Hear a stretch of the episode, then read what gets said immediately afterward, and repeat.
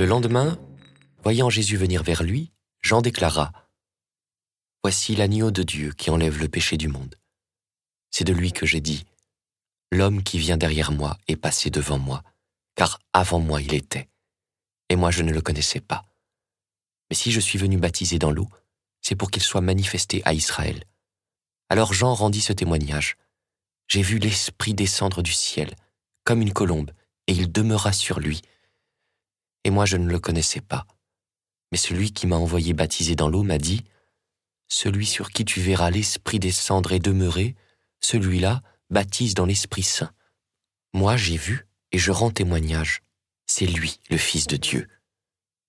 Le lendemain encore, Jean se trouvait là avec deux de ses disciples. Posant son regard sur Jésus qui allait et venait, il dit, Voici l'agneau de Dieu.